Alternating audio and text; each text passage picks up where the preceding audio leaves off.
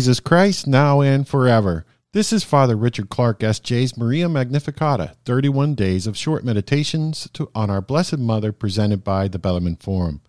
Let's pray. In the name of the Father, and the Son, and the Holy Spirit. Amen. Dear guardian angel, you always behold the face of God in heaven, and you see the glory of the Queen of heaven. Assist me to meditate on the Blessed Virgin Mary and make my time spent meditating on God's plan through her to bring honor to her and glory to God. Amen. This is the 16th day, Simeon's prophecy to Mary. Listen to the words of the Gospel of St. Luke.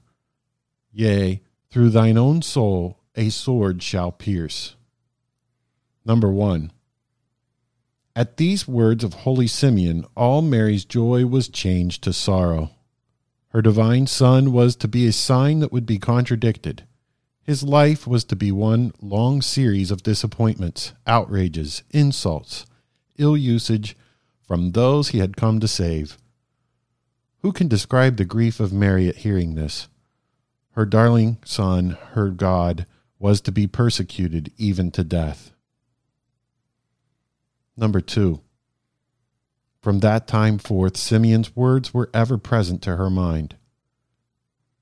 There came up before her all the prophecies, the full meaning of which she had not realized before. She remembered holy David's words, They pierced my hands and my feet, and she thought as she watched the divine infant of his future crucifixion.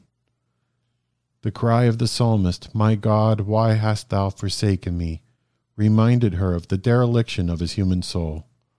From this time forward, she was indeed the mother of sorrows.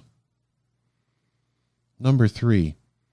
Yet God, in thus giving Mary so large a share in the sorrow of her Son, was manifesting his special love for her. Whom the Lord loveth, he chastiseth. chastiseth. Mary's chastisement was great in proportion to his love for her. If we remembered this, we should welcome suffering, not shrink from it, and say in real earnest, Holy Mother, pierce me through, in my heart each wound renew of my Saviour crucified. Hail Mary, full of grace, the Lord is with thee. Blessed art thou amongst women, and blessed is the fruit of thy womb, Jesus.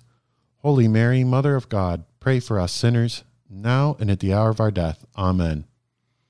Mary, Mother of our Lord and Queen of heaven and earth, pray for us to grow in faith, hope, and charity. Amen.